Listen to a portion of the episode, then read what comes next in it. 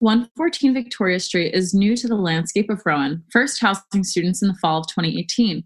Conveniently located on the corner of Victoria Street and Rowan Boulevard, this residence hall provides students with various fun activities and food right outside their doors, including the Starbucks and the Barnes & Nobles directly across the street.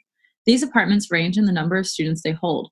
Apartments with two or four students feature private bedrooms and two students to a bathroom.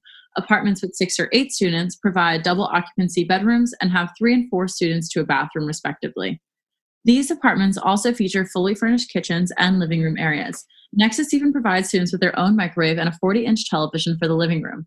These apartments provide laundry facilities and study lounges on every floor, with some of the study lounges giving students a picturesque view of the boulevard.